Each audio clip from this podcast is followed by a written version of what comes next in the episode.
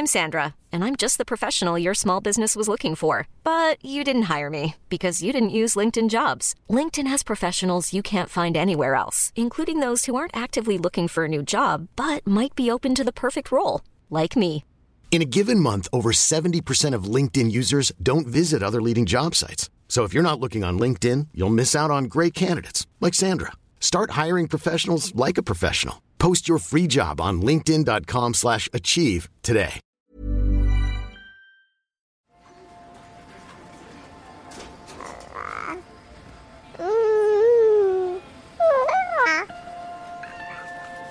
En fait, j'interprétais tout de suite ces pleurs comme de la douleur.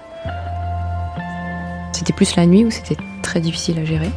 Je pense que c'est la répétition et la fatigue qui aussi est du coup difficile à un moment donné d'accepter. Les pleurs, c'est quelque chose qui, qui remue beaucoup, euh, qui nous renvoie à beaucoup de choses. Ils ignoraient que ce serait aussi dur que ça, je pense. Ouais, il doit vivre un enfer. Pourquoi tu m'as jamais aimé? T'aimer Mais qui a dit que je dois t'aimer? C'est qu'il s'agit de déconstruire l'existant pour créer du nouveau. Et le nouveau, c'est la parentalité. Bienvenue dans mon cabinet. Je suis Mathilde Bouichou, psychologue clinicienne spécialisée en périnatalité. Je reçois, j'accompagne des femmes, des hommes, des futurs parents, des couples aussi autour de toutes les questions euh, qu'ils peuvent se poser sur euh, leur parentalité, leur devenir parent. Euh, Ça peut aller lorsqu'ils s'interrogent sur leur désir d'enfant, aux difficultés qu'ils peuvent rencontrer pendant la grossesse, aux questions d'infertilité, au parcours de PMA, et puis aussi autour de toutes les questions éducatives qui peuvent se poser avec leurs enfants.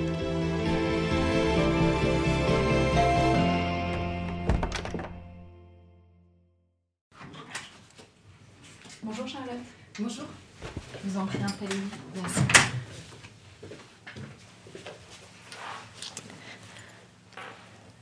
Alors Charlotte, qu'est-ce qui vous amène aujourd'hui? Euh, bah, je viens vous voir pour parler des pleurs de mon enfant. Oui. Euh, voilà. Il a quel âge votre enfant? Là, maintenant, il a deux ans et demi. D'accord. Donc euh, ça va mieux, mais c'est vrai qu'il y a une période, surtout quand il était bébé, c'était très compliqué pour moi. Mhm. Qu'est-ce qui s'est passé?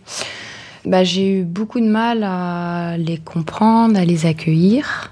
Et puis surtout, après ça dépendait des, hum, de la journée. Enfin, c'était plus la nuit où c'était très difficile à gérer. Votre bébé pleurait plus la nuit? Euh, oui, oui, il a mis longtemps à faire ses nuits, 14 mois. Jusque-là, c'était très compliqué. Donc il pleurait, ça vous réveillait? Oui. J'a- J'avais le sentiment qu'il fallait agir, en fait. Fallait agir tout de suite pour essayer de, de le calmer. Et en fait, ce qui était le plus difficile, c'était quand j'essayais de le calmer, mais que ça ne le calmait pas. Mhm. j'avais l'impression d'avoir tout fait pour, pour le calmer, mais ça ne calmait pas forcément. Ouais. Qu'est-ce que vous pouviez faire par exemple pour essayer de le calmer? Euh, ben, je l'ai beaucoup. euh, donc, j'ai utilisé euh, l'écharpe de portage, j'ai utilisé le t-shirt pour faire peau à peau. Ça, c'est quand il était tout bébé. Mhm. Après, euh, quand il était plus grand, je le berçais beaucoup en chantant tout plein de chansons, comptines.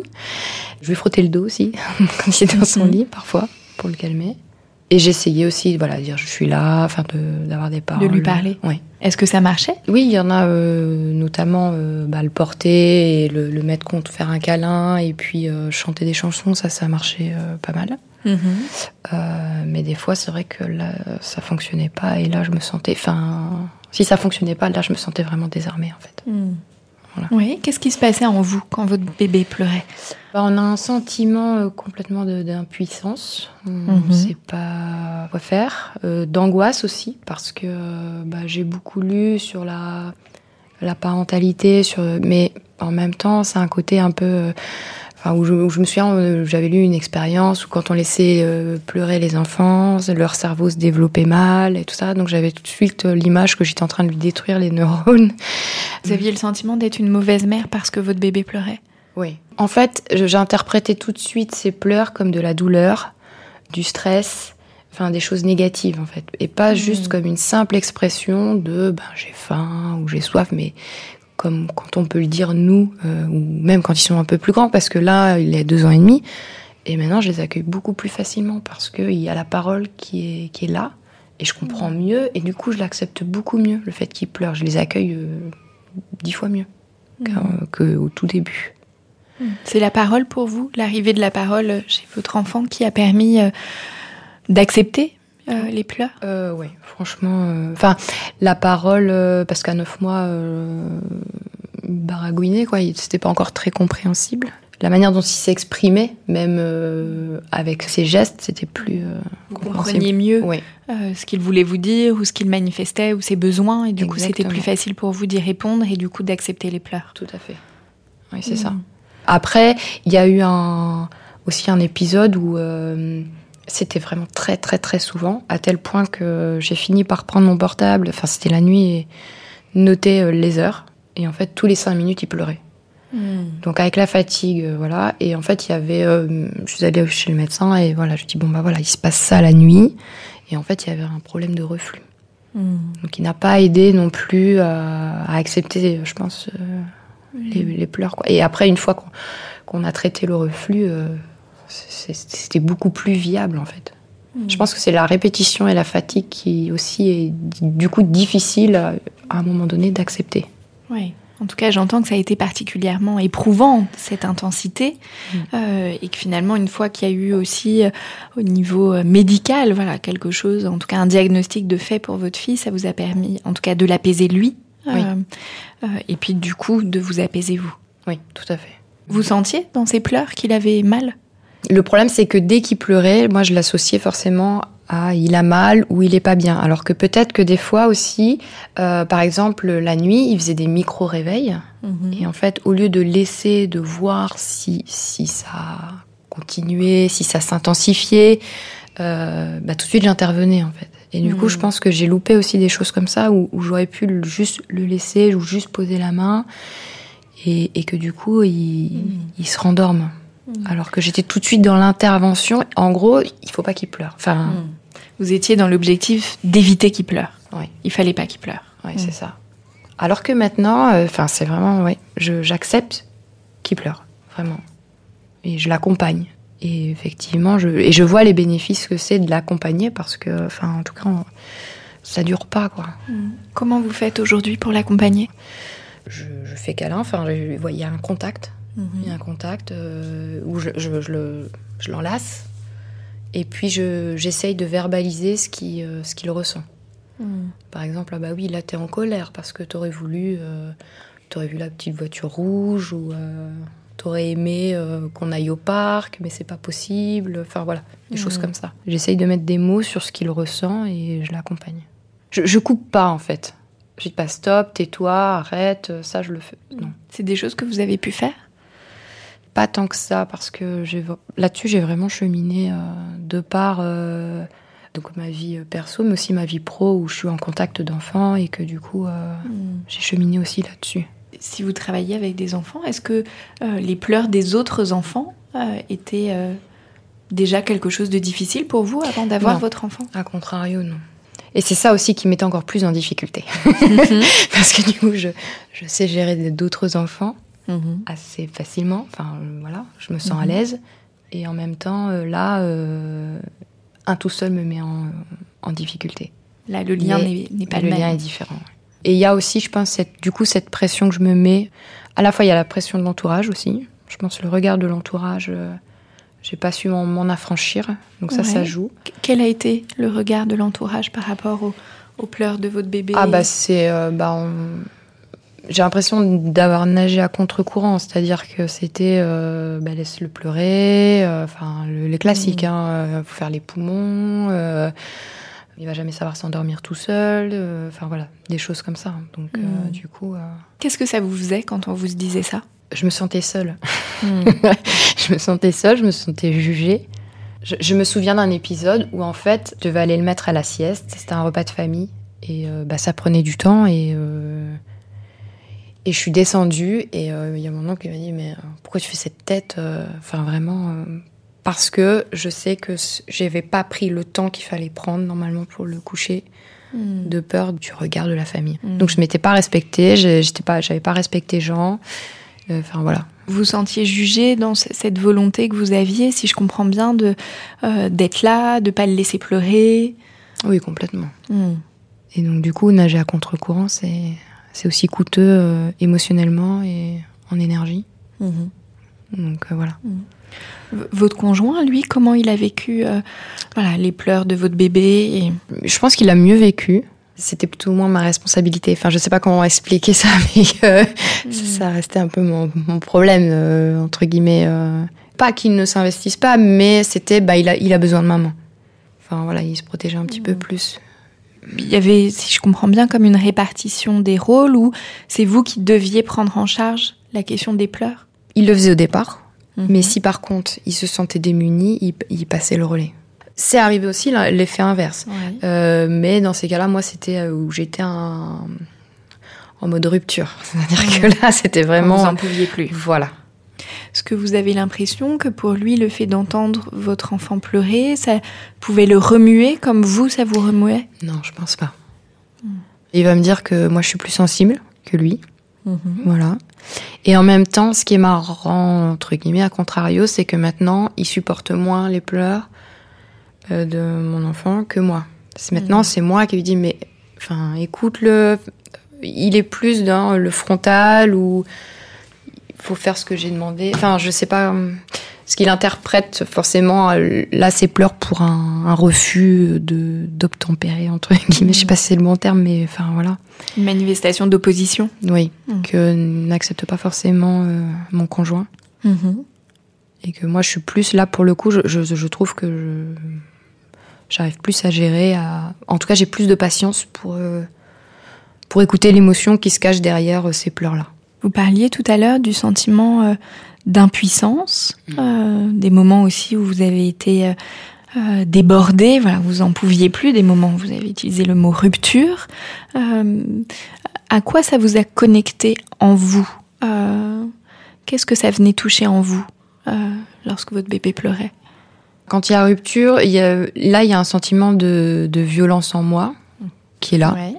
Une incapacité de faire, donc euh, un sentiment aussi de euh, je suis nulle, je suis pas capable de, de gérer, de, de répondre aux besoins de mon enfant, de je le comprends pas, euh, j'ai pas assez de patience, enfin voilà, où là je je charge le sac à dos. euh, Oui, donc ce qui se passait en vous à ce moment-là, c'était plein de pensées négatives à votre sujet par rapport à votre rôle de mère. oui, complètement. Comme si presque vous deveniez lui un peu? Que à nouveau vous pouviez vous reconnecter à quelque chose vous du bébé que vous avez été par exemple? C'est possible. Après ça, je l'ai pas forcément conscientisé, mais euh, mais c'est possible. En tout cas, maintenant plus, oui, quand euh, je vois mon conjoint faire ou même euh, un membre de ma famille dire tais-toi ou t'es méchant ou t'es pas gentil, enfin pour essayer de stopper une colère, des pleurs de colère. Là, là, ça me contacte en moi quelque chose qui est un semblant de vécu, oui. Oui. Vous savez comment ça s'est passé euh, pour vous quand vous étiez bébé? Est-ce que vous avez euh, beaucoup pleuré ou pas Euh, non, j'avoue que là, je je sais pas trop. Par contre, on me mettait dans le lit et on fermait la porte. V- Votre conjoint, il était euh, en accord avec vous sur cette manière de faire, voilà, différente de finalement celle de vos parents? Il m'a suivi, oui. C'est pas la première euh, approche qu'il aurait faite, mais il m'a complètement suivi dans dans toute cette euh, démarche de parentalité. euh, voilà, il a même fait le t-shirt du pot à pot. Enfin voilà, il n'était pas acteur. Vous étiez motrice et puis Tout à il, fait. il faisait. Oui. Mm. Pour euh, faire face aux difficultés que vous avez rencontrées, est-ce que vous avez sollicité des professionnels de santé? Alors vous parliez du pédiatre euh, de, de votre enfant. Est-ce euh, est-ce que voilà déjà ce, ce, ce professionnel à qui vous avez parlé de vos difficultés, est-ce que vous êtes senti euh, entendu, accompagné par lui? Euh, dans un premier temps, non. Parce que j'ai dû vraiment, comme je vous dis, noter une nuit euh, ce qui se passait réellement pour qu'en gros, on, on me croit en disant Ah oui, effectivement, c'est pas euh, une nuit normale, classique Mm. euh, d'un bébé. Voilà. Donc le pédiatre a mis longtemps à entendre que votre Oui. bébé il pleurait beaucoup. Oui. Et que c'était difficile. Oui. Mm. oui. Euh, après, euh, j'en avais parlé aussi à une amie qui m'avait préconisé, voilà, de quand c'était trop, valait mieux poser le bébé par terre, enfin par terre ou sur un tapis, ou enfin voilà, ou là où il est en sécurité, et quitter la pièce avec, au mieux, enfin, enfin, ce qui serait le mieux, c'est au top, c'est en verbalisant, en disant c'est trop pour moi, je te laisse, euh, je, mais je, re- enfin, je vais revenir, mais j'ai besoin d'une soupape, Mhm. que de passer la colère, sur le bébé. Bien sûr. Vous vous êtes senti soutenu du coup par euh, des amis, maman peut-être, voilà, qui Oui, amie, maman, oui. oui. Mhm. qui ont pu du coup partager avec vous, voilà, Tout aussi, à fait. peut-être les mêmes difficultés, les mêmes Oui. ressentis. Mhm. Mais après, qui était aussi dans la même démarche euh, que moi, à se questionner sur la parentalité, à essayer de. euh, par rapport à la parentalité positive, etc. Euh, voilà.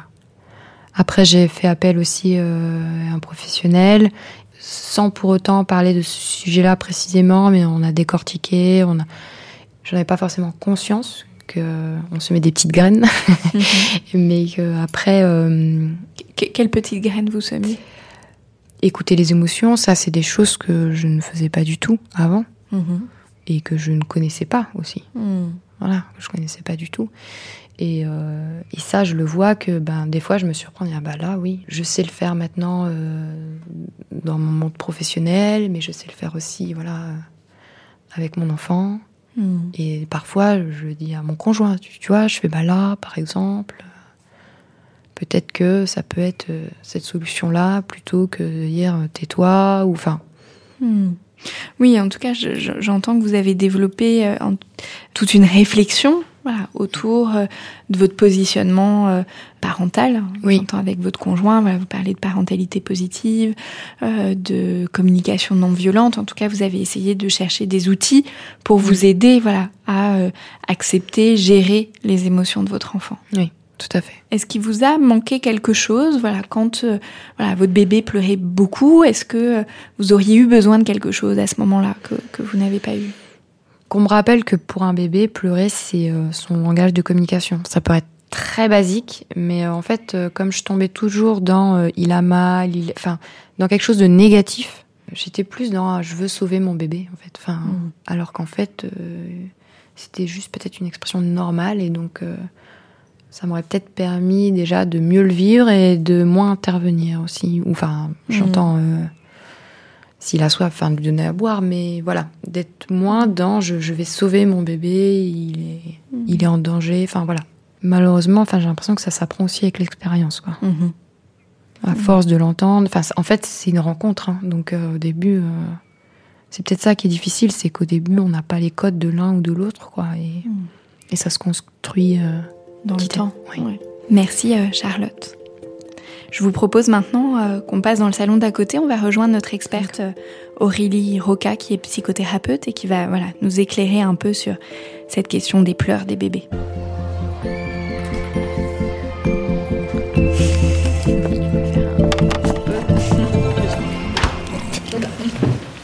Bonjour Aurélie. Bonjour. Vous êtes euh, psychothérapeute. Vous accompagnez depuis plus de dix ans des parents sur les questions euh, éducatives et les difficultés qu'ils rencontrent. Vous animez également euh, des groupes autour de la parentalité à Puteaux, en région parisienne. Comme euh, Charlotte, voilà, moi je rencontre beaucoup de mamans dans mon cabinet euh, qui vivent voilà, avec beaucoup de difficultés euh, les pleurs de leur bébé. Tout d'abord, voilà, est-ce que vous pouvez nous expliquer voilà, comment ça fonctionne, les, les pleurs des bébés?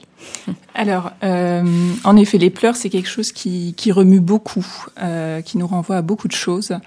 Et euh, on oublie souvent que, en effet, les pleurs, c'est vraiment le premier outil de communication des enfants et des bébés. C'est le seul outil qu'ils ont.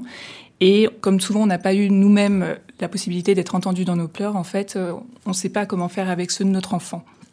Donc en gros, euh, les pleurs, il y a deux choses. Il y a les cris, où ça c'est une réaction vive et soudaine, et les pleurs qui sont vraiment une réaction face au stress et qui permet en fait de, de venir en fait euh, évacuer toutes ces tensions que l'enfant a pu ressentir euh, dans ses journées, dans ces moments euh, qui sont très intenses pour les bébés puisque notre monde est très stimulant, et de permettre qu'en fait euh, de recréer en fait une homéostasie et de les apaiser. Les pleurs sont bienvenus. C'est Mm, Ils sont importants. ils sont très importants Ils pour les permettent vraiment au bébé de gérer les émotions Les qu'il vit. émotions, exactement. Ouais, et de pouvoir les réguler. Oui, tout à fait. Mm. Et donc, par contre, ce qui est très important, c'est que souvent les parents ils se disent, et Charlotte vous l'avez très bien exprimé, c'est que comme on se dit, il y a un souci, il y a un problème, qu'est-ce qu'il faut que je fasse? Donc la première chose, en effet, c'est de voir s'il y a des besoins qui sont nécessaires à satisfaire, comme la faim, la soif, j'ai trop chaud, etc. Et après, si vraiment ça continue, c'est vraiment d'être présent et de répondre présent et d'être disponible pour son enfant, pour l'accompagner et lui permettre, on va dire, vraiment d'évacuer ce trop-plein et de recréer mmh. quelque chose d'une situation pour lui qui soit euh, juste à l'intérieur. Mmh. Charlotte nous a parlé euh, des pleurs la nuit. Là, vous, rapidement, vous avez parlé des pleurs de fin de journée, en tout cas les pleurs de, de décharge. Alors moi, j'ai beaucoup de mamans qui me parlent de ces pleurs-là. On appelle euh, coliques. Ouais, qu'on appelle les... C'est vraiment des mm. pleurs de décharge. C'est mm. une accumulation de stress continu en fait sur la journée. Et le soir, en fait, c'est on... il y a vraiment quelque chose de physiologique qui se joue sur, euh, enfin, j'ai presque envie de dire chez tous les bébés, qui est un moment de relâchement, de tension, etc. Et donc ça se manifeste par des pleurs. Et ça, c'est un moment qui peut être souvent très déstabilisant pour les parents. Euh, parce que pas évident et, euh, et en effet c'est euh, comment je peux me rendre disponible à ce moment-là où on n'est pas toujours disponible hmm. pour pouvoir accompagner au mieux mon enfant. Au niveau du cerveau, alors Charlotte nous, nous, a parlé, voilà, qu'elle s'était questionnée par rapport à ça. Voilà, au niveau du cerveau, qu'est-ce qui se passe quand un bébé il pleure? Alors, quand un bébé pleure, en fait, c'est vraiment l'amygdale qui se met en, on va dire, en mouvement. C'est un signal qui dit attention, là j'y mm. vais. Et après, ça génère en fait donc euh, tout un, on va dire tout un mouvement au niveau du cerveau de réaction euh, physiologique, et notamment ça euh, engendre donc il y a le cortisol, de la noradrénaline et de l'adrénaline en fait qui se mettent vraiment à, on va dire en, en mouvement. Et si le bébé est seul, en fait, il fait face Enfin, il est que avec tout ça qui se passe dans son cerveau, c'est une explosion en fait. Donc mm. lui, ce qui c'est panique à bord. Et donc, euh, quand euh, il est tout seul, c'est euh, je suis paniqué, il n'y a personne, au secours. Et la présence de quelqu'un, en fait, lui permet vraiment de le rassurer, de, le, de sentir cette présence. Ça, en fait, ça va l'aider à libérer aussi de l'ocytocine, qui elle va permettre de réguler en fait ce, torrent d'hormones qui sont trop fortes, en fait. D'accord. Donc là, vraiment, déjà, vous nous dites vraiment l'importance de les accompagner et de ne pas laisser un bébé seul pleurer. Oui. de la mmh. présence de quelqu'un, c'est vraiment très important tous les bébés, ils pleurent euh, pareil ou à la même intensité ou parfois on parle euh, aujourd'hui beaucoup des bébés baby, des bébés aux besoins intenses. Non, je pense que tous les bébés ne pleurent pas de la même façon. Euh, chaque enfant est unique. Chaque enfant arrive avec son expérience, son expérience pendant la grossesse, le vécu de sa naissance. Enfin, y a, on va dire, il y a plein d'éléments, d'événements et son tempérament aussi qui vont faire qu'un enfant va pleurer plus ou moins. Mais voilà, pour moi, je redis, c'est ce qui est important, c'est euh, ces pleurs sont importants d'être accompagnés. Hmm. Et après, on va y faire face euh, de différentes façons, mais c'est vraiment chaque enfant euh, fait, euh, enfin, est unique. Différemment. Voilà, différemment, est hmm. unique. Alors, euh, Charlotte nous en a un peu parlé. Voilà, en tout cas, ce qui vous a mis en difficulté, c'était quand il était euh, bébé. Et puis aujourd'hui, à, deux ans et demi, euh, vous avez acquis de l'expérience, vous avez développé, acquis aussi des outils pour, pour vous aider, mais que peut-être les pleurs aussi sont pas les mêmes en fonction de, de l'âge de l'enfant? Oui. Moi, ce que je vois, c'est que souvent, ce qui est déroutant, et vous l'avez exprimé, Charlotte, c'est que quand ils sont petits, en fait, on n'a pas toujours les, les clés de compréhension on se dit mon Dieu, qu'est-ce qui se passe? À partir du moment où il grandit, on, apprend à connaître son enfant, à savoir comment il fonctionne, mais aussi d'une certaine façon, on apprend, il, commence à parler ou, à signer euh, pour les parents qui mettent en place euh, le langage des signes. Et donc ça, c'est rassurant et ça fait moins peur. Mmh. En fait, ce qui fait peur, c'est de pas avoir euh, avec notre cerveau d'adulte de se dire je comprends parce que là, en fait, il pleure parce qu'il a soif. Je comprends, là, il pleure parce qu'il a faim, etc. Et donc, le fait qu'on n'ait pas forcément ce décodage tout de suite, ça, euh, ça peut générer des inquiétudes et, des stress et de l'impuissance aussi à certains moments, de ne pas mmh. savoir exactement qu'est-ce qui se passe. Oui, ça, Charlotte, c'est quelque chose que vous avez euh, bien dit à travers ce sentiment d'impuissance. Et... Oui, parce que je reviens sur euh, les coliques, entre guillemets. Donc quand il mhm. était bébé, euh, bah, il a eu ça et enfin c'était pas des coliques mais euh, ses pleurs vers 18 heures c'était très compliqué et euh, je les ai pas bien vécu. Alors que à, à 9 mois il était chez la nounou et on rentrait de chez la nounou c'était systématique. Mhm. Il fondait en larmes.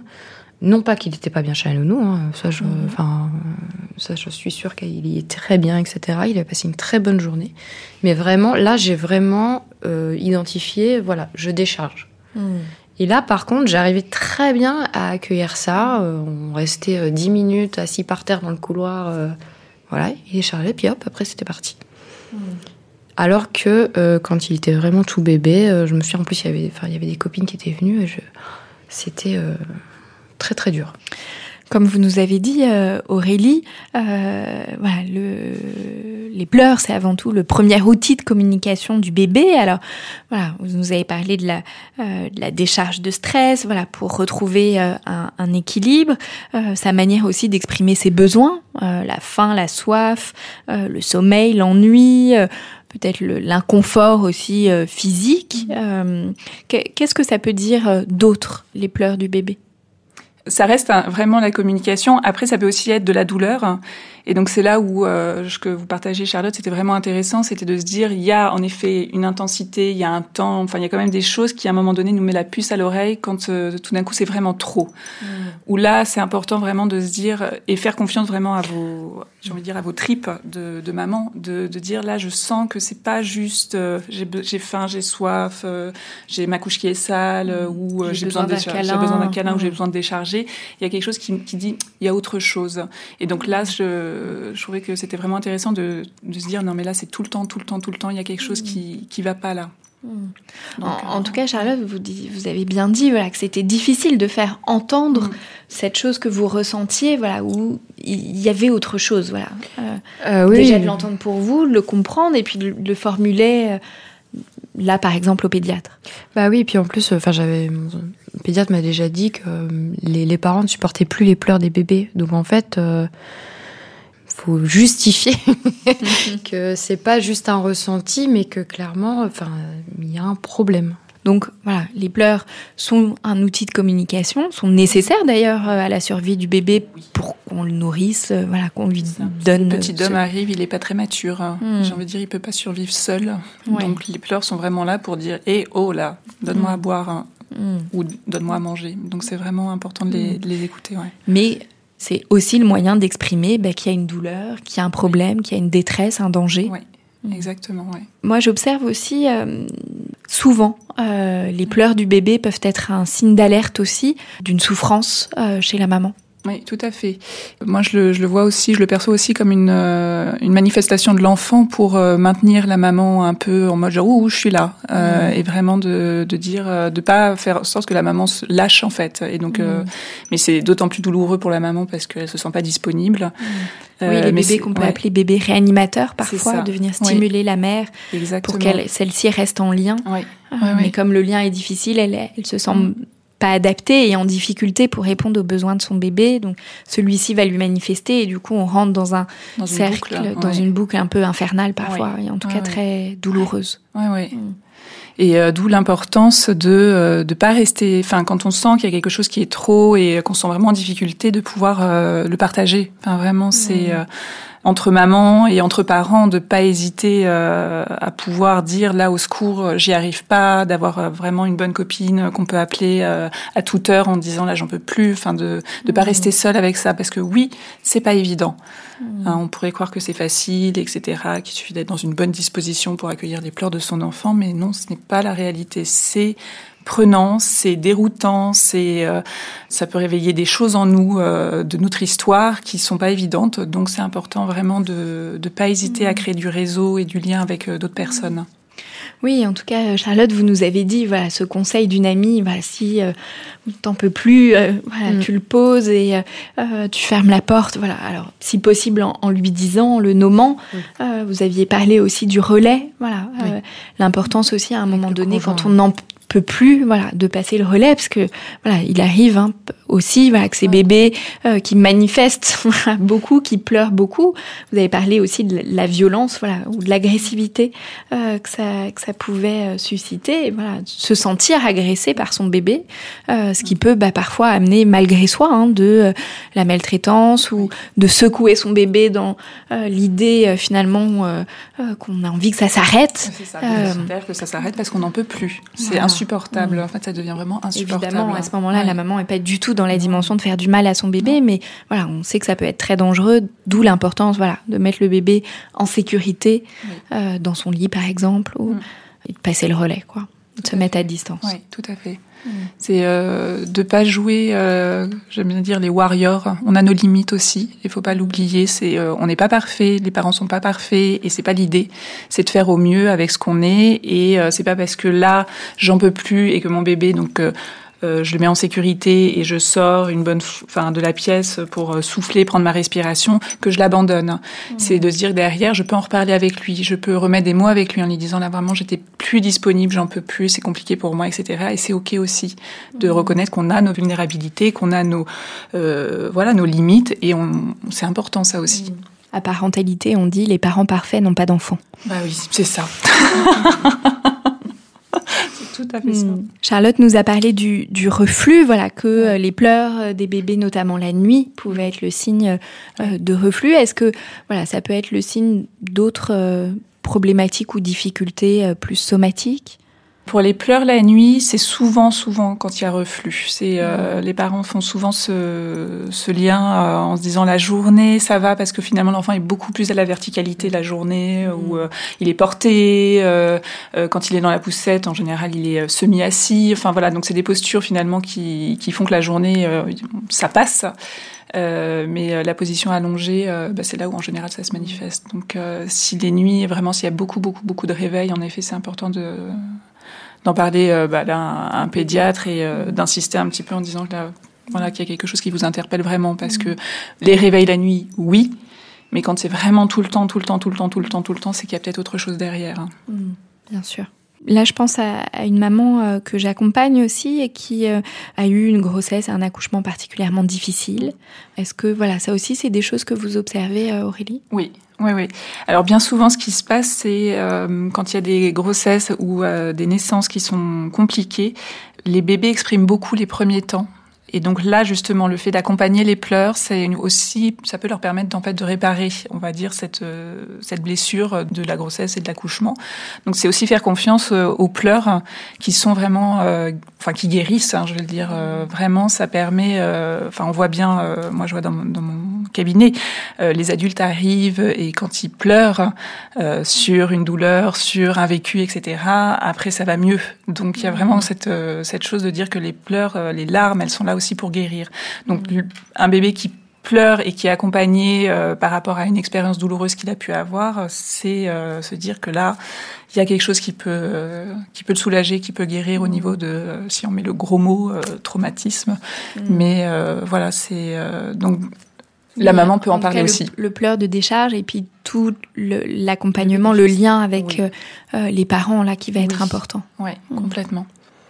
Parce que ça joue aussi quand, quand, quand vous parlez de lien, c'est euh, quand mon enfant pleure et que je réponds présent, c'est aussi une façon de créer l'attachement en fait. Mm-hmm.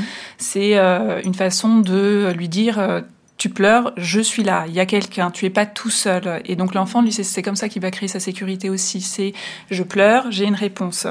Je mmh. pleure, j'ai quelqu'un qui est là. Et au fur et à mesure, il va pouvoir se dire bon, donc en fait, quand il y a quelque chose qui va pas, je sais que je peux appeler au secours, je peux demander de l'aide, etc. Et qu'il y aura toujours quelqu'un qui sera là pour moi. Donc ça lui donne aussi des ressources pour pouvoir euh, plus tard, on va dire, euh, manifester, aller chercher de l'aide, etc. Donc c'est vraiment le, ce qui permet vraiment de créer ce lien et euh, cet attachement et cette sécurité intérieure pour l'enfant. Mmh, bien sûr. Charlotte, voilà, vous nous avez parlé de toutes les émotions désagréables, hein, l'impuissance, l'épuisement, l'angoisse. Est-ce que, voilà, parfois il y a aussi des mamans qui parlent de sensations physiques euh, désagréable même, le sentiment d'oppression, l'envie de pleurer? Moi, ça arrive souvent que des mamans me disent je finis par pleurer avec mon bébé. Est-ce que c'est des choses aussi que vous avez pu vivre Oui, oui, tout à fait. Oui, hmm. Vous disiez, euh, Charlotte, tout à l'heure que euh, votre pédiatre vous a dit que les mamans d'aujourd'hui, ou les parents d'aujourd'hui, puis pas que les mamans, mais les parents d'aujourd'hui ont plus de difficultés à supporter les pleurs des, bébés. Aurélie, est-ce que vous partagez aussi cette observation?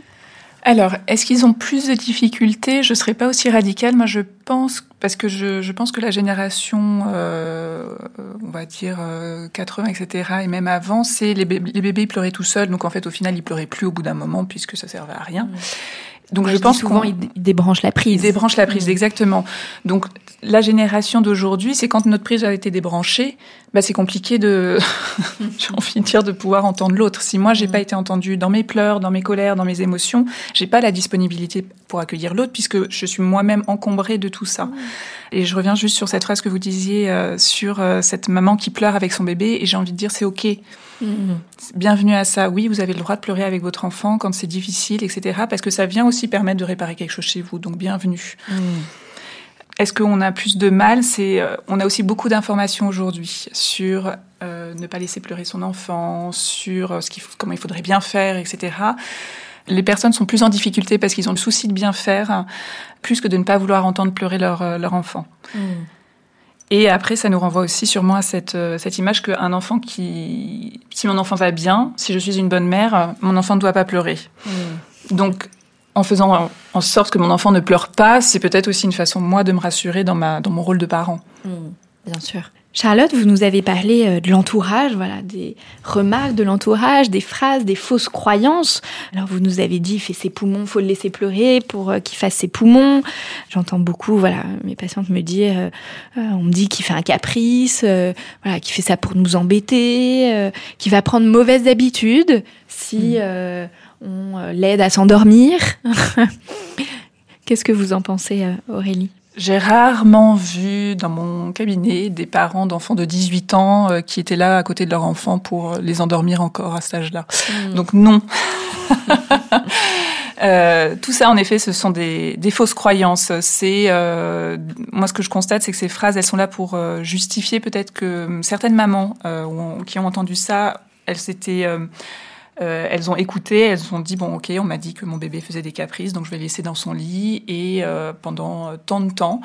Et au bout d'un certain temps, en fait, euh, dans leur trip, hein, c'est, c'est, je, elles me disent mais c'était horrible, c'était insupportable de, de le laisser comme ça. Et donc il y avait vraiment cet élan euh, de, de maman, j'ai envie de dire, d'aller voir ou de papa, d'aller voir son petit là qui, qui était en détresse. Et euh, ce qu'on, moi, ce que je vois, c'est que plus on répond présent et plus ça va aller. Et ces croyances, peut-être aussi, c'est une façon de se protéger en disant, bah, il fait des caprices, euh, comme ça, moi, ça veut dire que j'ai bien fait en tant que parent. Donc, continue à faire comme moi j'ai fait. Comme ça, moi, ça me remet pas en question dans mon rôle de parent et dans ce que moi j'ai pu faire avec toi, éventuellement si t'es mon enfant. Ou euh, voilà, c'est une protection aussi. Donc, c'est vrai que ça demande, euh, par rapport à sa famille et par rapport à l'environnement, ça demande d'être euh, bien accroché, et bien au clair. hein. Euh, et, ça, c'est d'où l'importance de s'entourer de bonnes personnes avec qui on, on peut justement partager, euh, se sentir soutenu et surtout quand l'entourage ne va pas du tout dans notre sens et a plutôt tendance à nous remettre en question en disant mais qu'est-ce que tu fais là? C'est n'importe Mm. quoi.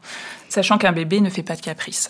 Mm. Alors ça, vraiment, je le dis, je le répète, c'est euh, les caprices, c'est très tard en fait, hein. mais Mm. c'est quelque chose que les adultes posent sur l'enfant pour euh, justifier euh, peut-être leur posture un peu de pouvoir sur lui en disant bah non je vais le faire rentrer comme moi je veux il va m'obéir etc etc mais un bébé ne fait pas de caprice. Il a besoin de ses parents.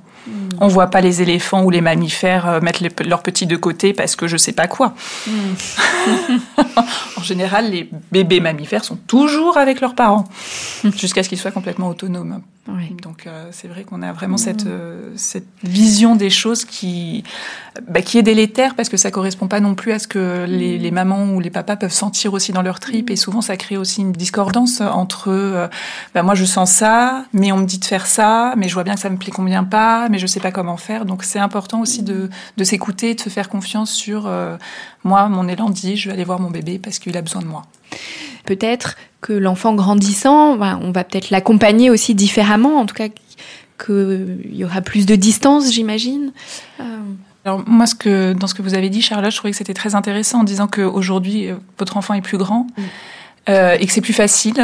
Donc bien évidemment que euh, en grandissant, on va être euh, présent différemment, mais je reste moi persuadée que tant qu'il est petit, qu'il n'y a pas les mots, c'est important de répondre présent et d'a- d'accueillir, voilà, d'être là. Après, en grandissant, en effet, on peut lui dire, écoute, je vois que t'es, euh, très fâché, mais quand il est triste, en général, on reste spontanément avec son enfant. Mais quand il est très fâché, parce que c'est une émotion, ça qu'on a souvent du mal à accueillir, euh, on peut lui dire, écoute, là, je vois que tu es très fâché. Si tu as besoin, tu peux exprimer ce que tu as exprimé. Moi, là, je, je continue à vaquer mes occupations. Si tu as besoin, je suis disponible. Mais en mmh. général, là, c'est pour des enfants qui sont plus grands, euh, plutôt vers à partir, euh, j'ai envie de dire presque de un an et demi, deux ans, en fait. Mmh. Mais avant, c'est vraiment être disponible qui est important. Et les parents, ça vont le sentir aussi. Bien sûr. En, tout cas, euh, est-ce que peut-être vous pourriez nous préciser ce que c'est euh, euh, être disponible? Parce que là, je, je, pense à plein de mamans que j'accompagne qui, pour elles, être disponible, c'est être alors je vais caricaturer un petit peu, mais coller à, leur bébé. Euh, ça veut dire voilà qu'il faut être tout le temps là. Est-ce que, en tout cas moi souvent, je, je, les invite à accompagner. Ça veut dire nommer voilà que l'enfant il a le droit de pleurer, mmh. qu'il peut en avoir besoin par exemple pour s'endormir le soir. Euh, que c'est pas pareil de nommer les choses, de partir, de lui dire qu'on reviendra euh, s'il en a besoin, que juste de fermer la porte. Voilà. Bien sûr. En, tout cas, accompagner, c'est pas forcément que dans une présence physique. En tout cas, c'est aussi dans les mots, dans la présence psychique. On peut être à, accompagner son enfant qui est dans la pièce d'à côté et être avec lui, penser à lui, le soutenir, le valoriser dans ses mm. compétences. Oui. Tout à fait. Mais dans ces cas-là, moi, c'est vraiment pour les enfants euh, où il y a une, une réelle autonomie. Mm. Tant qu'il n'y a pas une réelle autonomie, euh, que ce soit euh, de pouvoir rester un peu seul, euh, par exemple lire un livre ou euh, jouer seul, l'enfant il a besoin vraiment de, de sentir quelqu'un. Donc neuf mois, il y a l'angoisse de séparation, donc là aussi c'est important de dire je suis bien là. Mhm. Et après, autour d'un an, moi je, je sens souvent qu'il y a une, quelque chose qui se qui change au niveau de la dynamique dans la relation aussi, parce que l'enfant là il commence à marcher, il commence à, à aller vers le monde, et donc finalement euh, oui, quand il revient vers nous parce qu'il a un chagrin, bah oui, là on va on va le prendre dans les bras, on va l'écouter, etc. Oui, quand il quand il est euh, très fâché, qu'il est qu'il fait une colère, euh, qu'il est frustré, bah on n'est pas obligé de le prendre dans les bras, euh, sauf s'il en, il en a besoin. Mais en tout cas, on va on va l'inviter, on va dire il a plus d'autonomie pour pour manifester ce dont il a besoin. Moi, c'est ça que je vois, c'est que mmh. ce qui fait la différence, c'est un bébé n'a pas l'autonomie pour dire là j'ai besoin d'un câlin, j'ai besoin que tu me laisses seul ou etc. Par contre, un enfant à partir de un an, il sait manifester. Donc il s'est repoussé quand là, il est dans mmh. sa colère et que juste il veut crier et tempêter, etc. Et en général, il repousse les parents. Et donc c'est vraiment de, se dire, bon bah là, ok, t'es en colère, t'es fâché, mmh. j'entends. Moi, je suis disponible si tu veux revenir me voir quand as, si t'as besoin d'un câlin après, mais voilà, tu peux... Euh, mmh. sortir ce qui a à sortir. Donc c'est vraiment quand l'enfant commence à pouvoir manifester lui qu'est-ce qui lui convient, qu'est-ce qui lui convient pas en fait. Voilà.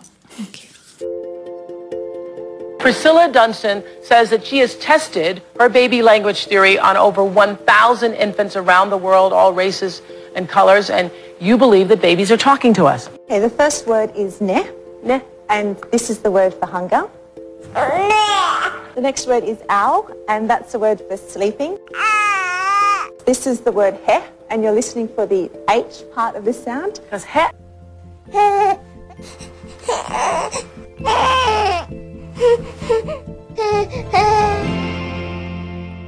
Charlotte, vous nous avez dit que vous, auriez eu besoin euh, finalement euh, d'apprendre à décoder euh, les mm. pleurs de, votre bébé. Alors là, je pense au livre qui a été préfacé par Isabelle Filiosa de Priscilla Dunston. Il pleure, que dit-il? Voilà, qui a distingué, mais vous allez nous en dire un, peu plus. Mais toutes les mamans n'ont pas un radar à je, comprends mon bébé. Je mm-hmm. connais tous ses pleurs et pouf, je les ai captés et c'est bon. Et c'est c'est pas toujours vrai. Mhm. Parfois, on comprend mhm. pas et on n'arrive pas à percevoir les différents sons. Donc cette, enfin cette vidéo ou ce livre euh, permet de d'entendre et de d'entraîner son oreille, j'aurais presque envie de mhm. dire. Euh, et puis après, c'est d'accepter aussi de faire des erreurs. Euh, c'est ok. On il manifeste qu'il a faim, euh, vous entendez qu'il a sa couche qui est sale, bon bah c'est pas grave, c'est pas un souci. Euh, votre bébé il a pas besoin d'avoir des parents encore une fois parfaits, il a besoin d'avoir des parents qui qui se trompent, qui font des erreurs, mais qui s'en rendent compte et qui puis et qui peuvent réparer euh, les loupés, on va dire. Donc c'est euh, voilà, c'est d'accepter qu'il y a enfin il y a des il y a différents sons, ça et on peut s'entraîner à les à les percevoir et après ça va être en fonction de chaque enfant. Je crois que c'est vraiment de, de de capter les petites différences que euh, ce bébé, il va le formuler de telle façon, l'autre euh, telle autre façon, mais ça c'est l'oreille, j'ai envie de dire, qui va, mm. qui va apprendre à, décoder. Mm. Quels repères on pourrait donner aux parents pour euh, voilà euh, à quel moment faut s'inquiéter? Alors souvent j'ai entendu dire quand un bébé pleure plus de trois heures par jour pendant sept jours alors voilà ce sont des, des repères un, peu normés. Aurélie vous nous avez dit généralement que le parent le sent en tout cas l'importance qu'il se fasse confiance. Quel autre repère on pourrait donner aux parents pour voilà, s'alerter voilà, quand on est peut-être dans quelque chose un peu plus inquiétant, qui vient dire autre chose voilà, qu'un besoin euh, physiologique? Bah, je pense que c'est déjà euh, de se dire est-ce que j'ai tout tenté? Mhm. Est-ce que donc les, je lui ai donné à manger, je, je l'ai changé, j'ai essayé de voir euh, ce qu'il pouvait jouer. Quand j'ai essayé de mettre en place des choses pour l'apaiser, euh, moi je pense que c'est plus la régularité des pleurs très rapprochées qui doit interpeller, plus que trois heures sur sept jours, parce que mhm. trois heures c'est quoi? J'ai accompagné des parents où euh, leur bébé pouvait pleurer pendant euh, une heure le soir euh, parce que voilà il y avait besoin de décharger ou dans la journée pareil pendant une heure parce qu'il y avait eu quelque chose de d'intense qui s'était passé, un événement, etc. Donc trois heures, ça vient vite en fait, quand, mmh. enfin, quand par rapport à la vie d'un bébé. Maintenant, c'est pour moi encore une fois, c'est une histoire vraiment d'oreille. Je pense que vous, ce qui vous a interpellé, c'est qu'il y avait peut-être des pleurs aussi qui étaient différents. Oui, mais c'est surtout la fréquence. Et la fréquence très rapprochée. Et moi, je serais plus là-dessus sur la fréquence très rapprochée. Et euh, dans, et dans ces cas-là, vraiment, c'est soit d'en parler à son pédiatre, soit vraiment de trouver aussi euh, un professionnel ou euh, des personnes avec qui, justement, aussi peut-être d'aller sonder cette, en disant, je ça m'interpelle, ça m'inquiète, et vraiment là de pas hésiter. Mm. et en même temps, c'est peut-être l'occasion aussi pour dire que parfois c'est pas évident. Enfin voilà, c'est souvent quand on dit j'en peux plus ou je, il pleure trop, c'est souvent aussi que ça vient dire quelque chose de soi, où on dit là j'en peux plus et finalement j'ai besoin d'aide. Hmm. Charlotte, vous nous avez dit voilà que vous avez essayé euh, plein de techniques pour apaiser euh, euh, votre bébé. Vous nous avez parlé du portage, mhm. du pot à pot. Quelles sont voilà les peut-être les autres techniques en tout cas, moi, par exemple, j'entends en ce moment beaucoup de mes, patients euh, parler des bruits blancs, voilà, mm. euh, qui mettent euh, l'aspirateur, le sèche-cheveux. On a failli acheter un doudou qui faisait des bruits blancs à 90 mm. euros. on mm. était à ce point-là. on a cherché bruits blancs sur YouTube. Il y a des, des playlists de Voilà, ça n'a pas fonctionné. ça dépend de chaque enfant encore. Ouais. ouais. Et après, voilà, c'est de se dire là, est-ce que c'est l'idée, c'est d'empêcher mon enfant de pleurer parce qu'il faut pas qu'il pleure, ou voilà, c'est toujours mettre dans une juste mesure. C'est euh, mm. pourquoi pas des bruits blancs ou le portage, etc. Quand vraiment on sent que là, euh, voilà. Mm. Mais c'est d'accepter aussi qu'à certains moments, bah, ils ont besoin aussi de, de décharger. C'est important, c'est vraiment mm. important que le risque de toujours euh, trouver, on va dire, autre chose pour faire qu'il n'y a pas de pleurs, etc. C'est pas forcément juste non plus.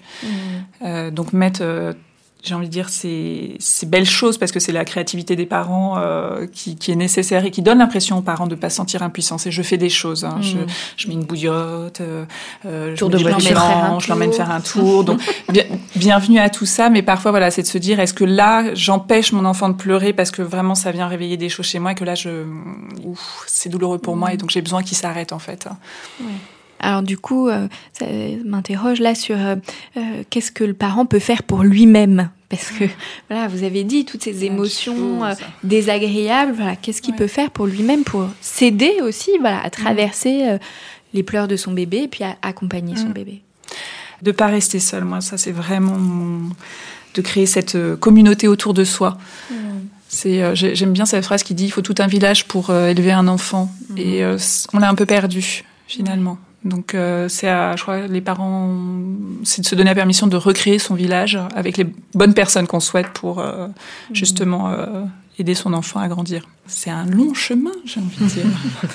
oui, un, long chemin. où il faut pas hésiter, voilà, à se faire, euh, à s'entourer, à se faire accompagner. Voilà, moi je dis souvent, bah, parfois quelques entretiens, quelques consultations, voilà, ça permet euh, de décoder, de soulager le bébé euh, qu'on a été et qui, voilà, peut-être n'a pas été accueilli, entendu dans ses pleurs, et puis voilà, trouver quelques outils pour pour pouvoir faire face à, à, ces situations. Et même vraiment ponctuellement, parce que c'est et aussi parfois d'aller voir un professionnel ou quelqu'un, ça peut être juste au moins de, valider quelque chose au niveau de sa légitimité de parent. Mm.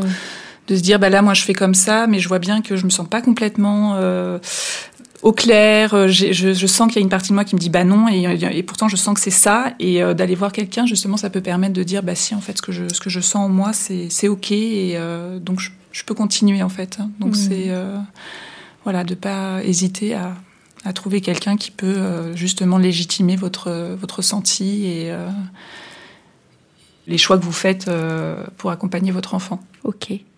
Souvent, je recommande des lectures ou voilà, des, des conseils à, à mes patients. Est-ce que, euh, euh, Charlotte, vous auriez... euh, Euh, oui, alors j'ai un, un livre qui m'a beaucoup aidé, c'est euh, Le cerveau de votre enfant Mhm. de Daniel Siegel, Oui.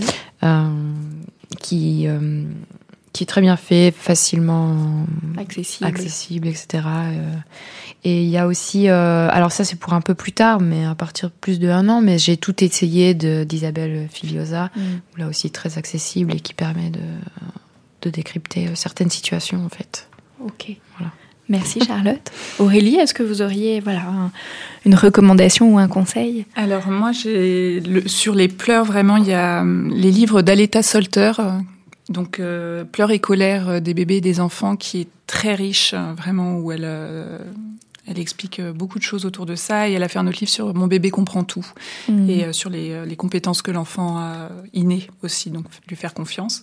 Et après, pour vraiment comprendre ce qui se joue dans le cerveau et de l'importance de la présence et de l'accompagnement et de voilà de pas laisser pleurer seul un bébé, c'est il y a aussi Catherine Guéguen avec euh, Pour une enfance heureuse et euh, le film euh, Le cerveau de l'enfant.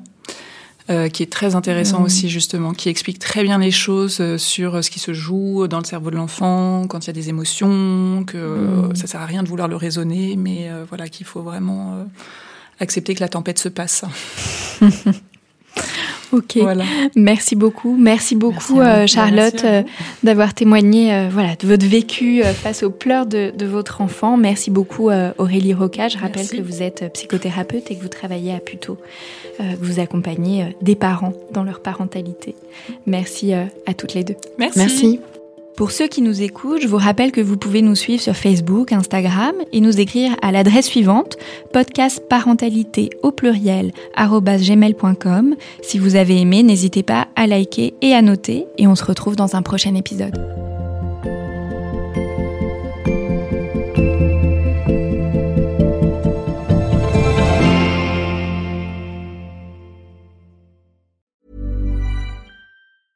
Our family has grown. Welcome to the world, Hannah baby. Introducing a new collection, Hannah Soft, made with Tencel. It's so breathable, with stretchy comfort for all of baby's first moments. And it's cool and gentle on their skin all year round. Entrusted Hannah quality for your most precious gift. Hannah Soft, made to last. Shop now at hannahanderson.com.